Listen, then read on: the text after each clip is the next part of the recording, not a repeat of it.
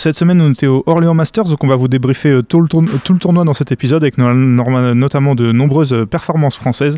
C'est tout de suite dans ce nouvel épisode de 21 Shuttle.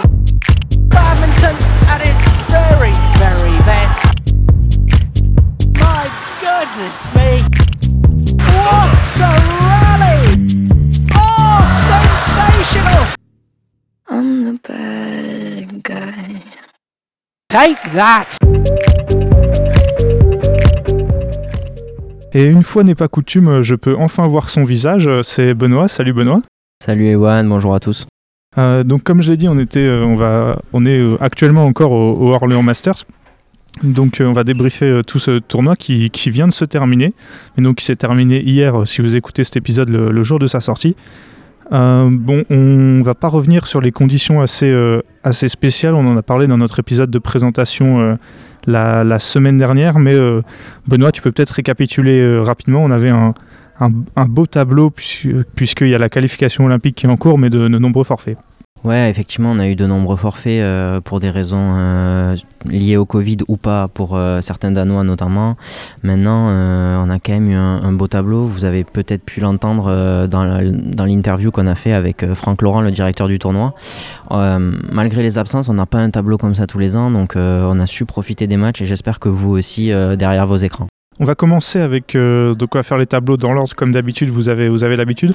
On va commencer avec bah, la victoire française en simple homme, celle de, Thomas Popov. Un mot sur, euh, sa finale face au Danois Mats Christoffersen, qu'on on va, on va y revenir mais on l'attendait pas à ce niveau-là. Une finale euh, avec un premier set où il a été sévèrement chahuté et un deuxième où il était plus en contrôle.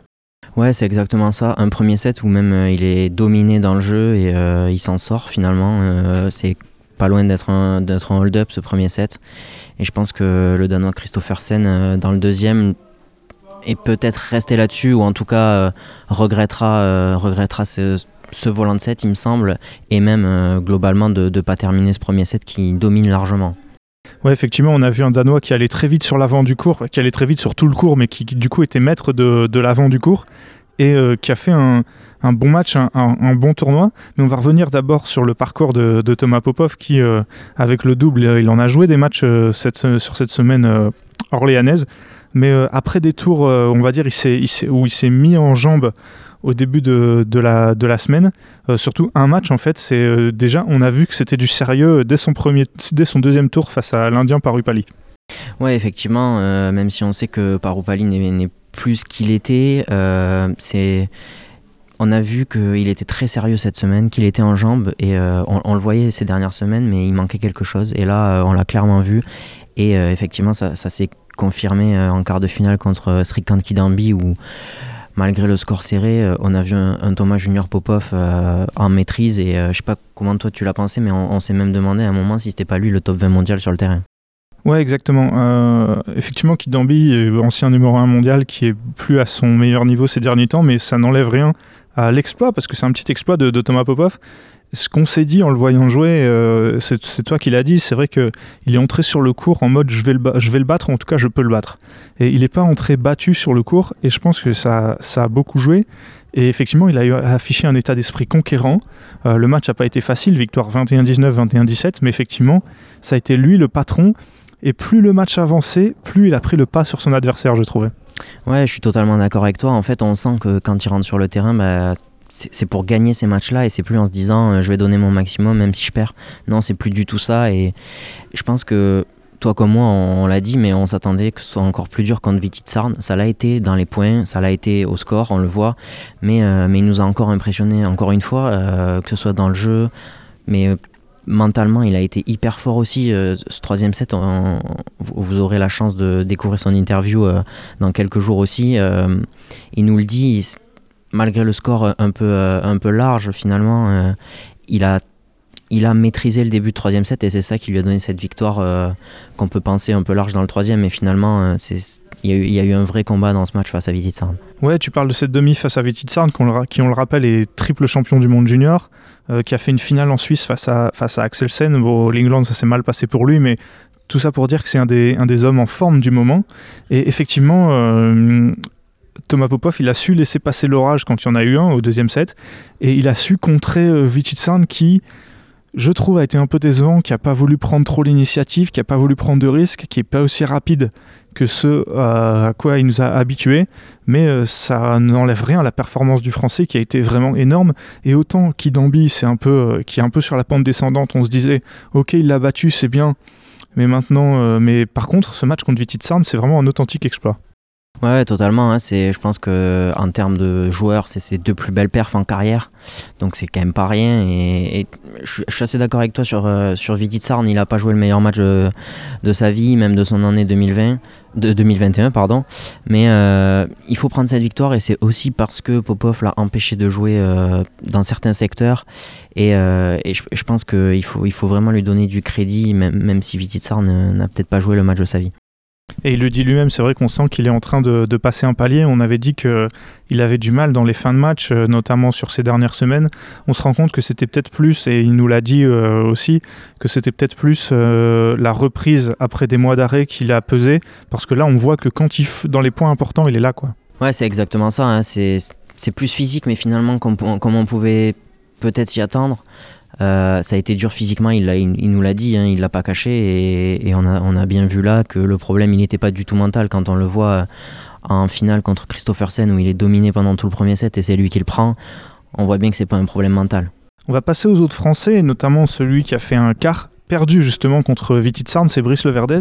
Euh, Brice Leverdez, il a eu euh, alors il a eu beaucoup de matchs très très deux matchs accrochés au début contre le danois Svensson et l'allemand euh, euh, Verskirchen. On va un mot d'abord sur un mot rapide sur ces deux premiers matchs où moi j'ai trouvé que même si c'est pas le Brice un Brice Leverdez en confiance qu'on a vu, c'est un Brice Leverdez qui a su se montrer très solide.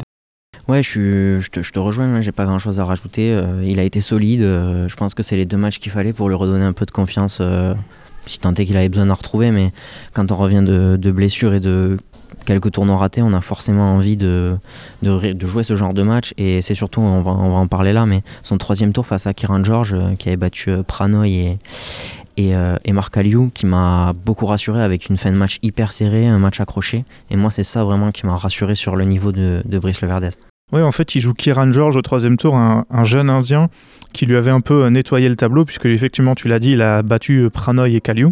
Et euh, effectivement, Brice Verdes s'est montré très solide. Il a perdu le deuxième set, victoire 21-19 au troisième. Et effectivement, il m'a rassuré. Il a fait parler son expérience. Et ouais, il en a joué des gros matchs, Brice Verdez, la, la pression. Il sait ce, qu'il sait ce que c'est. Et effectivement, j'ai été beaucoup rassuré. Tu l'as dit, il faut pas l'oublier, il revient de blessure.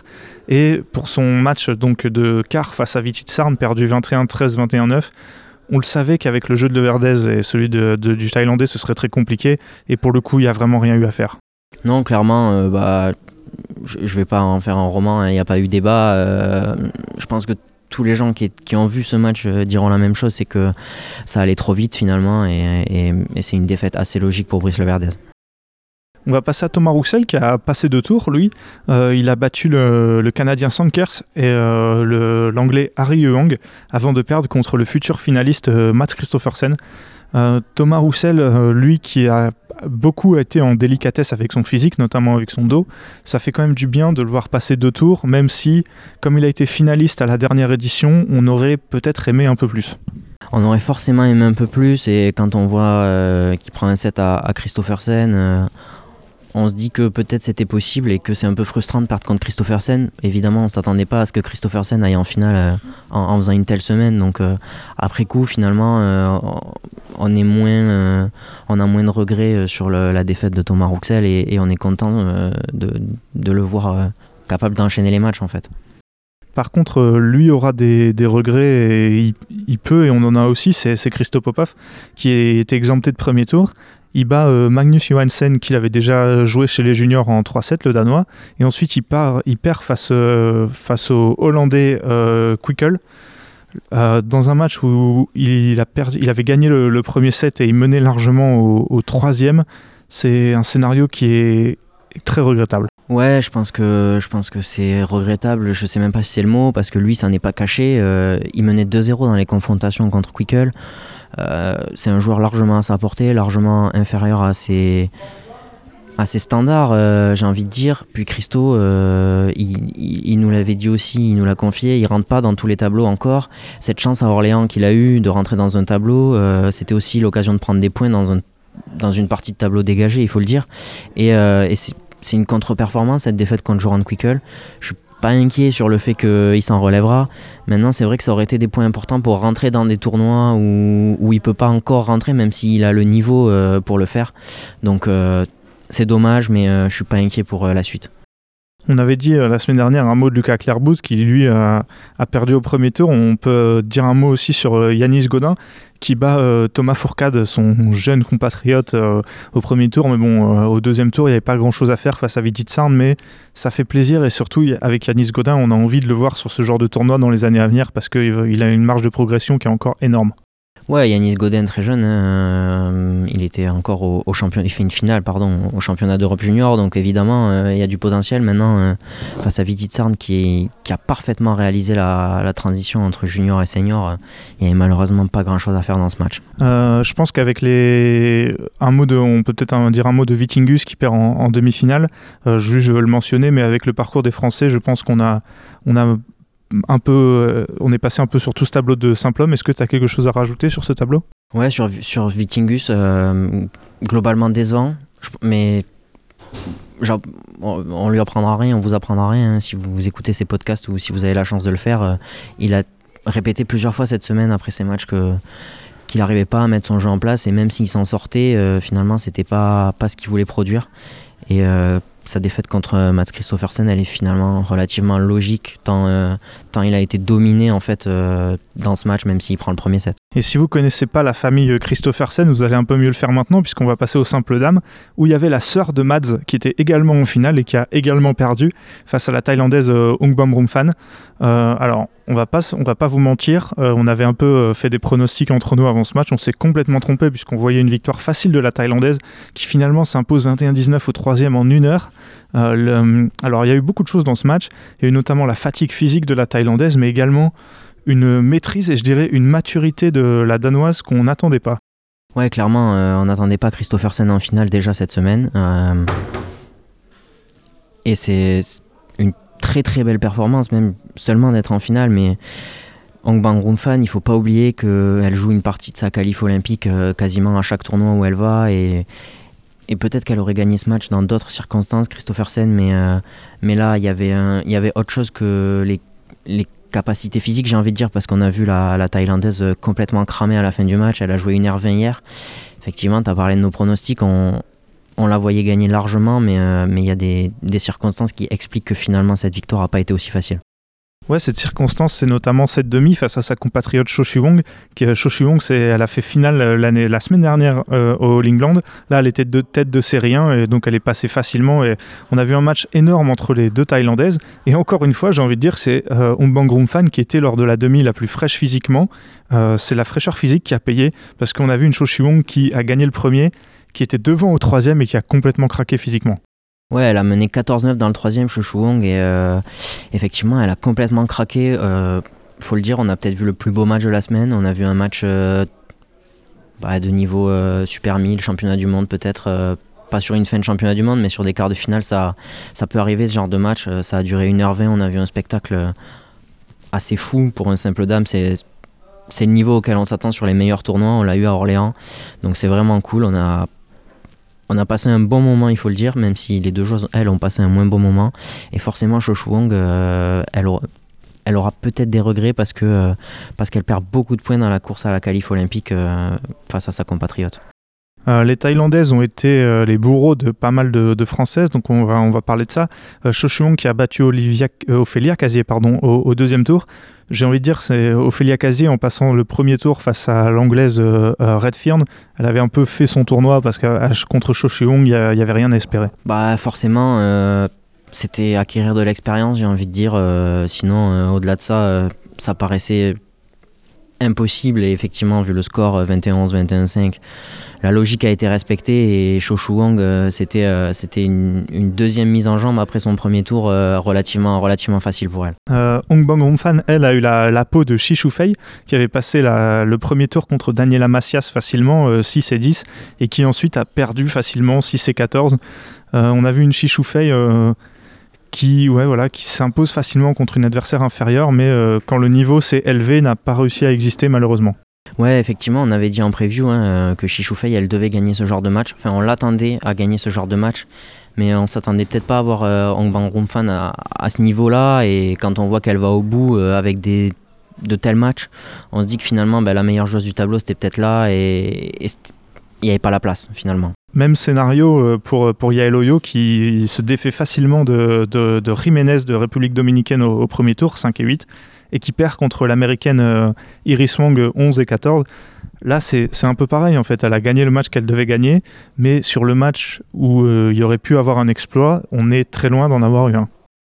Effectivement, je ne sais pas si on pouvait s'attendre à un exploit parce qu'on voit que derrière Iris Wong est, pas loin de Batsainen et Wall, donc euh, ça montre à quel point euh, c'était trop compliqué pour Yael Oyo, je pense. Euh, il y a encore une Française qui a passé un tour, c'est Marie Batomen, qui bat Ksenia Polikarpova 23-21, 21-4. J'ai cru comprendre que l'Israélienne était blessée au deuxième set, ça peut expliquer l'écart de, points qui est très important, et qui perd contre l'ancienne l'ancienne médaillée de bronze des, des JO, Saina Nehwal, euh, au, deuxième tour, 21-10 euh, au, troisième set, alors qu'elle avait gagné le premier, 21-18. Euh, un petit peu de regret peut-être, parce que quand on voit la forme qu'affiche Saina Nehwal, qui, est, loin de ses, belles années, on se dit que Marie Baton, qui n'a pas démérité, aurait peut-être même pu espérer mieux. Elle avait clairement le bon plan de jeu, on l'a vu pendant le premier set maintenant. Euh, finalement, c'est peut-être elle qui a manqué un peu de fraîcheur en, fin de match, mais on a senti qu'il y avait la place. Et effectivement, c'est pas elle qui en a profité malheureusement. C'est pas Iris Wang le lendemain, mais c'est finalement Lynn Christopherson qui a profité d'une sign on wall euh, qui est pas loin le fantôme, qui est pas loin d'être le fantôme de la on wall médaillée aux Jeux Olympiques. Et on va passer à la, dernière française qui était dans le, tableau et qui est pour moi aussi une déception, tu me diras ce que tu en penses. C'est le Onisué qui s'incline euh, contre l'indienne euh, Ira Sharma au, premier tour. Euh, elle avait pris le premier set 21-12, derrière elle s'incline 21-14, 21-17, donc au troisième. Quand on voit donc l'écart de classement de la française qui avait 50 places d'avance et ce que fait Sharma dans la suite du tournoi, on peut seulement se dire que euh, c'est décevant et qu'on aurait aimé voir Léonie Sué un peu plus loin dans ce tournoi. Bah, on se dit que oui, voilà, on a vu jouer Ira Sharma et honnêtement, euh, il y avait la place de passer deux tours pour Léonie Sué, ce qui veut dire jouer un quart de finale sur un Super 100. Euh, c'est pas rien pour une joueuse de son ranking, donc clairement décevant. Elle aussi, elle manque forcément de rythme, on n'en doute pas, c'est une évidence comme beaucoup de joueurs. Mais euh, effectivement, euh, ça aurait été bien de passer ce premier tour parce que clairement, il y avait la place. On peut dire aussi, euh, et on va le répéter peut-être dans plusieurs tableaux parce que c'est le cas, il y a aussi des joueuses qui ont perdu assez tôt alors qu'elles avaient la place avec un meilleur tirage d'aller plus loin. Et là, je pense notamment à l'ancienne championne du monde junior Go Jinwei qui perd en quart contre, contre Cho et qui en plus a été blessée longtemps. Mais c'est une bonne joueuse et ça fait plaisir de la revoir sur le sur ce genre de tournoi et je pense qu'on va vite la revoir sur des tournois de plus haut euh, calibre. Oui, oui, on, on, parle de la 140e mondiale aujourd'hui, mais on parle clairement d'une joueuse euh, potentielle top 30 euh, minimum, grand minimum. Donc on, la reverra, j'ai aucun doute, et, et, elle avait gagné à Orléans en 2016 d'ailleurs. On va passer donc au double homme. Euh, le double homme, c'est les Anglais euh, qui jouent à R sur la liste. Euh, ben Lane et Sean Vendy qui se sont imposés face aux, Indiens, encore une surprise du tournoi. Garaja Panjala. 21-19 au, troisième. Alors un, mot sur cette finale qui aussi, on n'attendait pas aussi serré, mais les Indiens, ils ont réussi à prendre le premier et ils étaient vraiment pas loin de prendre le dernier. Ouais, on, sent peut-être la patte, de, Mathias Beu, leur, entraîneur, parce que euh, si on parle de, talent ou de niveau de jeu, je pense que si on prend les, individualités, Ben Lane et Sean Vendy étaient bien meilleurs. Et en fait, euh, les Indiens avaient le plan de jeu parfait ou presque parfait, du coup, parce qu'il en a manqué un tout petit peu. Mais euh, effectivement, je pense que Lane Vendy n'ont pas affiché le meilleur niveau de jeu qu'on qu'on leur est connu, que ce soit en demi ou en finale. Mais finalement, euh, ils vont chercher leur premier titre sur le circuit, donc euh, c'est pas rien pour eux. C'est une, très belle perf. Une très belle perf, effectivement, et ça, il faisait partie des, paires, des paires favorites.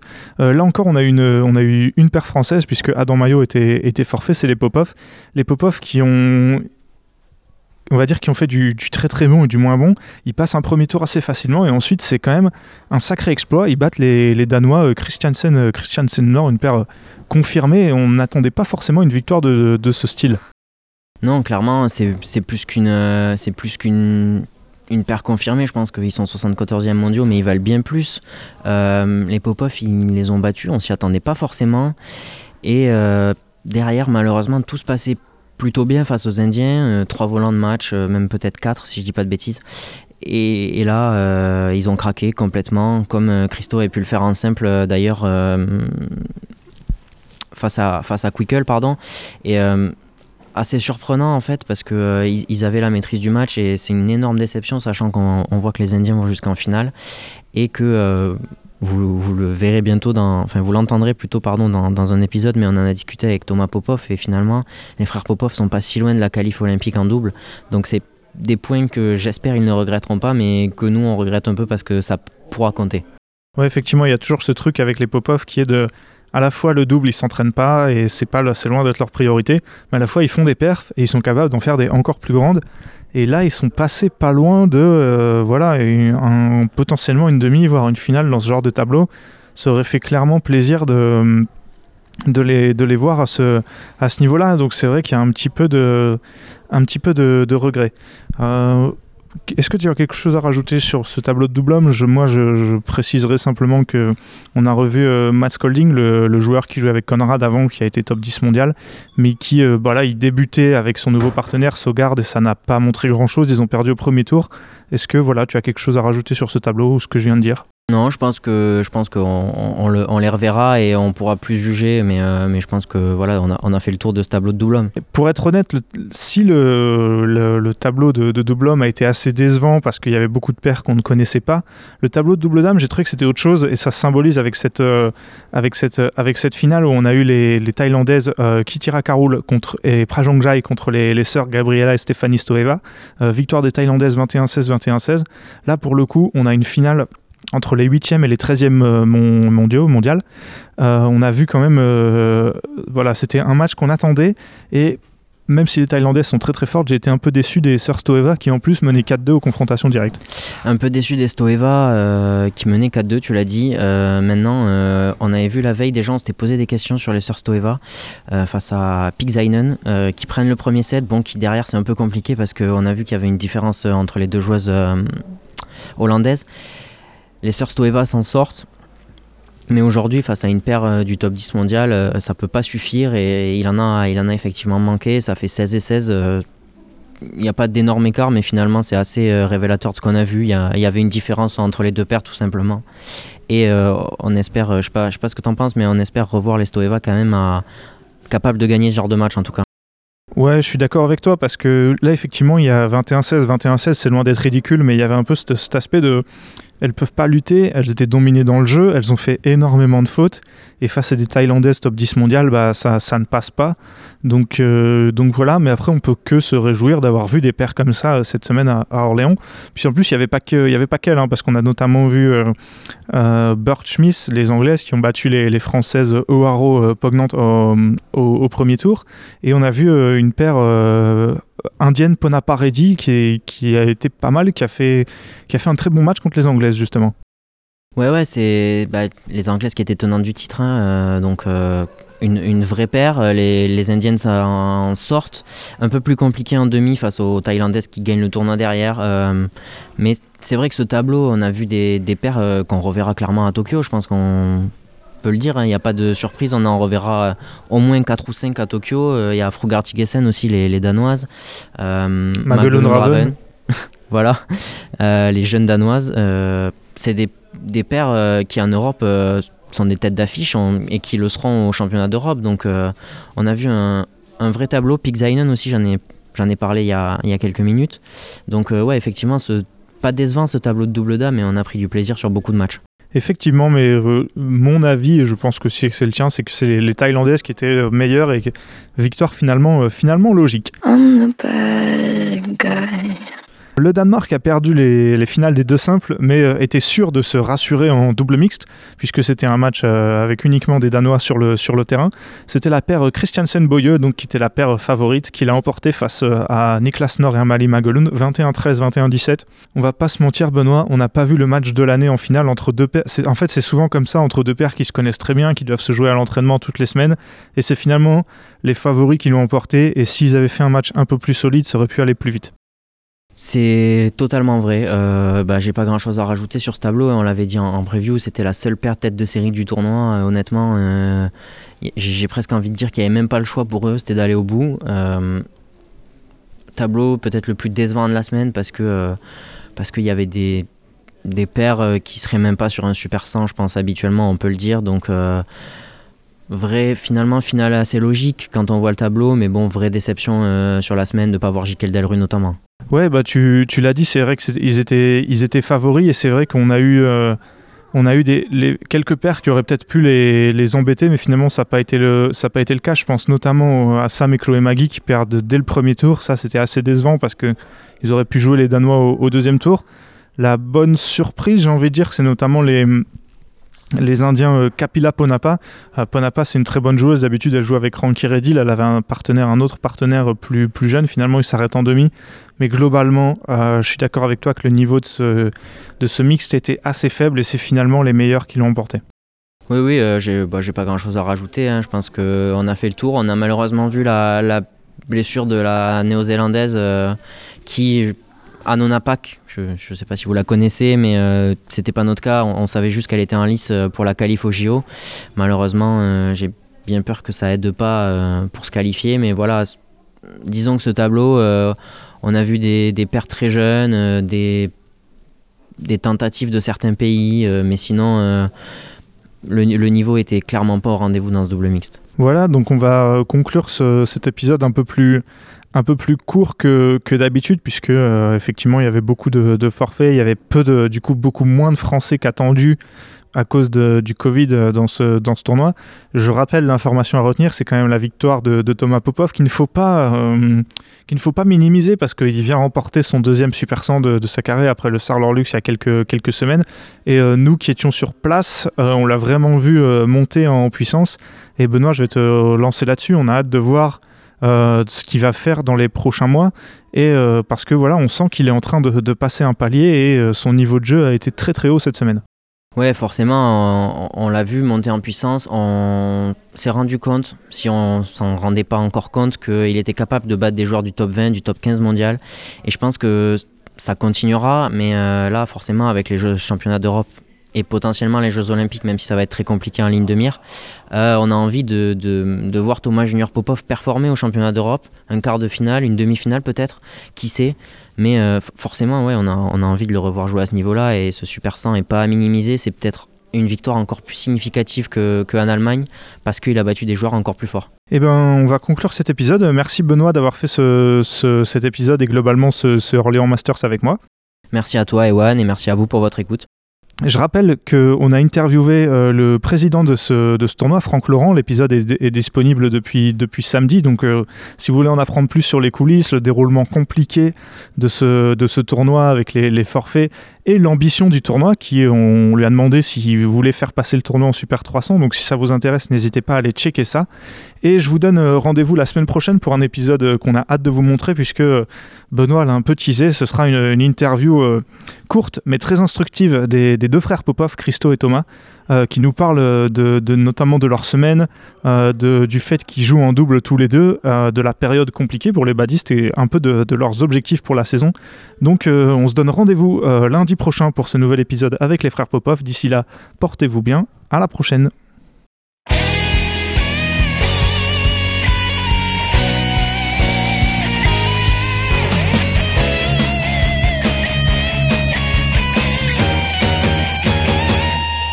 绽放我们激情的节奏，把那束缚抛开的时候，共同感受这片天空带给我们的自由，挥动你我坚强的双手，努力奔向成功的尽头，我们的梦握在手中，绝不等候。to the